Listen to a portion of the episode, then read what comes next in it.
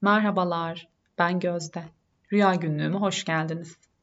Sizin de bir türlü anlamlandıramadığınız, ilginç, çok fazla detaylı ve akıl sır erdiremediğiniz rüyalarınıza bir anlam arayışınız varsa tam olarak doğru yerdesiniz.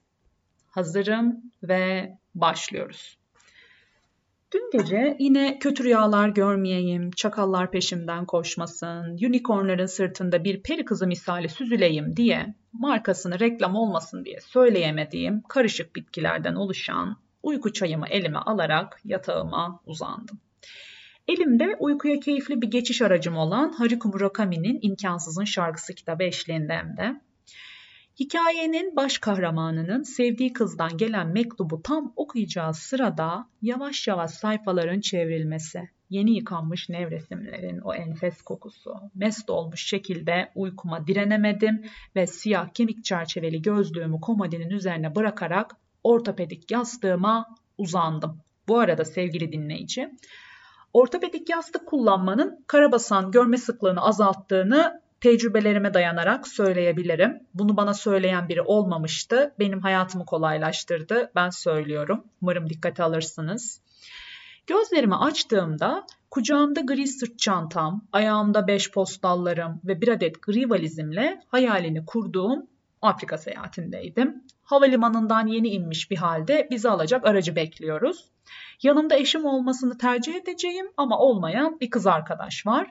Yüzü olmayan, bana eşlik eden ve iyi anlaştığım bir kız arkadaş gerçekten. İşte buna rüya derim. Çol safarisi, kızgın kumlar, bir ağız dolusu gülümseyen, pırıl pırıl yeni florürsüz diş macunuyla fırçalanmış gibi görünen dişleriyle insanlar tam bir kültür dansı beni bekliyor dedim. Hem de sıfır masrafla merhaba Afrika. Bu arada e, eşim olmasını istediğim ama olmayan demekle kanayan yarama parmak basıyorum aslında. Eşim ve tüm rahatına düşkün insanlar şöyle düşünür. Afrika, Hindistan ya da Mısır tatil için tercih edilebilir rotalardan olmamalıdır. Çünkü tatil denilen şey sağlıklı ve leziz yiyecekler, konforlu bir yatak, ılıman bir iklim ve kapkaçça da hastalık kapma endişesi olmadan gezinmektir. Tabi Afrika bu anlatılanlara pek uygun görünmüyordu ve böyle düşünenlere saygı duyuyorum. Rüyam sanki eşimin haklı olduğunu bana kanıtlamak istercesine beni Afrika'ya ışınladı. Saatler süren bir yolculuğun ardından epeyce sürdüğünü hatırlıyorum çünkü. Hendeklerin ve zenci insanların olduğu bir alana geldik. Kalacağımız oteli bırakın başımızı altına koyacak bir ağaç dalı bile yoktu ve arabacı bizi terk edip gitti. Tek düşündüğüm şey ise postallarımı rüya üreticisi bana bahşettiği için şanslı olduğumdu. Çünkü epey yürüyecektik sanırım. Elimizde valizler etrafa baktığımızda dilini bilmediğimiz bir ülkede terk edilmiş olduğumuzu anladık. O an kafamdan iki düşünce geçti. Ya burada insan yiyenlerin bizi yemesine bırakılmıştık ya da diğer iyi ve hatta muhteşem ihtimale göre TRT 1'deki ailenin yeni üyesi belgeselindeki sunucuyla aynı ortak kaderi yaşayacaktık. Yani yerel halktan bir aile bize sıcak yuvasını açacaktı. İkinci seçenek ya da ona yakın olan oldu diyebilirim. Bu arada hala rüya gördüğümü anlamıyordum. Yani bir rüyanın içinde olduğumu anlamıyordum. Çünkü bazı rüyalarımda bir rüyanın içerisinde olduğumu anlıyorum ve bu direkt karabasan evresine geçmemle eş değer bir şekilde oluyor. Çünkü uyanmaya çalışıyorum. Eğer karabasan içeren bir rüya görürsem ilerleyen günlerde size karabasandan kurtulma yollarından biri olan rüyada olduğunuzu keşfetme taktiklerini de vereceğim. Gerçekten işe yarayan taktikler. Rüyamıza geri dönelim şimdilik. Gözlerimizi bizi yiyecek ya da yardım edecek biri var mı diye kocaman döndürürken onu gördüm.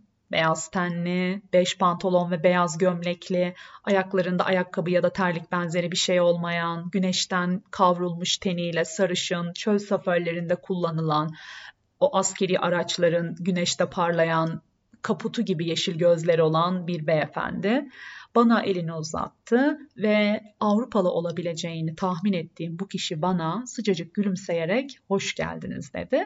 Ben de elimi uzattım ve nasıl İngilizce konuşabildiğimi o an sorgulamadım bile. Derken hemen yanında durduğu bej renkli eski pikap gözüme ilişti. Üzerinde kocaman beyaz bir tankerle birlikte bir sistem kurulmuştu ve kamyonun önünde uzun bir sıra vardı. İnsanlar ellerinde kovalar ile bu sıraya girmişlerdi. Önce su dağıtıcısı olduklarını düşünsem de bu iki beyin sırada bekleyen insanların ellerindeki kovaların dolu olduklarını gördüm. Dolu geliyorlar ve dolu gidiyorlardı. İçlerinde ise sanki lağımdan yeni alınmış gibi baş parmak kalınlığında yeşil kurtların yüzdüğü, eskiliklerinden içlerinde suyun bile nasıl durduğuna kafa yorulması gereken kaplar vardı.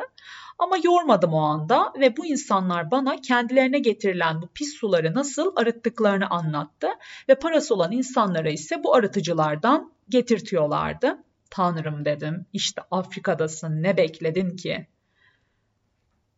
Derken bizi meraklı gözlerle izleyen iki beyaz kadını gördük. Elleriyle başlarındaki eşarbın bir tutamıyla ağızlarını kapatmış, giyimlerinden bizden oldukları belli olan iki insan. Bunlar da nereden çıktı der gibi gözlerle bizi izliyorlardı. Hemen bizim yanımıza geldiler ve bizi kendi işlettikleri restoranlarına davet ettiler. O an deli gibi susadığımı fark etsem de biraz önceki o kovaların içindeki su manzarası gözümün önüne gelince bu isteğim o an gitti diyebilirim. Onlara burada ne işler olduklarını sorduğumuzda Muğla'dan geldiklerini, aileleri ekonomik sıkıntıya düşünce iki kız kardeş olarak ülkeden ayrıldıklarını, burada restoran işlettiklerini ve kazandıkları paraları memleketlerindeki ailelerine gönderdiklerini söylediler memleketin gidişatını ve doların da malum durumunu göz önüne aldıklarında çok da isabetli bir tercih yaptıklarını anlatmaya çalıştılar. Ben o an memleketin durumunu düşünmekten ziyade memleketlimi görmenin mutluluğuyla ona kocaman sarılıverdim ve Muğla'ya yolları düşerse mutlaka aramaları gerektiğini söyledim. Bize ikram olarak yemyeşil dörde bölünmüş salatalıklar verdiler. Bunların su ihtiyacımı da karşılayacağımı düşünerek doyasıya yedim. Sonra aklıma lisedeki biyoloji derslerimiz geldi. Güneşten ışığını alan, topraktan suyu çeken salatalık ve geriye gelen iştahım yine söndü. Hani hep deriz ya okulda bu bilgiler bizim ne işimize yarayacak ya diye. İnanın rüyalarınızda bile işe yarıyor, olumlu ya da olumsuz. Salatalıkları yedikten sonra doymadığımızı anlamış olacaklar ki kadınlardan biri dışarıya sebze getirmek için çıkarken inanın suladığı suyu hiç merak etmedim sebzeleri. Diğeri tezgahın altında hemen sağımızda duran ağzına kadar tıka basa olan mini buzdolabının dondurucusundan bir poşet et çıkardı.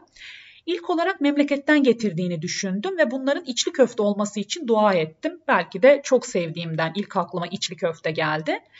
İnsanın açlık anında bir parça ekmeğin hayalini değil de en sevdiği şeyin hayalini kurması da düşündürücü aslında ama bu felsefi bir kitabın ya da sohbetin konusu olabilir şimdilik diye düşünüyorum.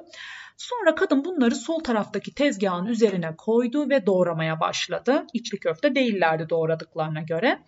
Yine de et diyeceğimizi düşünüyordum ki kapıdan, bahçeden gelen diğer kadın içeriye girdi ve şöyle seslendi et doğrayan kadına yine mi köpek eti?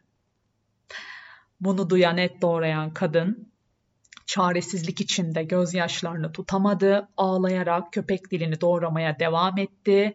Çünkü yiyecekleri tek yiyecek o an oydu ve o sırada koşarak derinden gelen bir mide bulantısıyla kapıdan dışarı çıktım. Biraz gezinmenin ve nefes almanın iyi alacağını düşündüm. Tam kapıdan çıkınca daha önce hiç farkında olmadığım Petra antik kentine benzeyen bir kentin önünde olduğumuzu fark ettim. İşte o an yeşil kurtlu suyu, köpek dilini, topraktan suyu alan dörde bölünmüş salatalığı unutuverdim.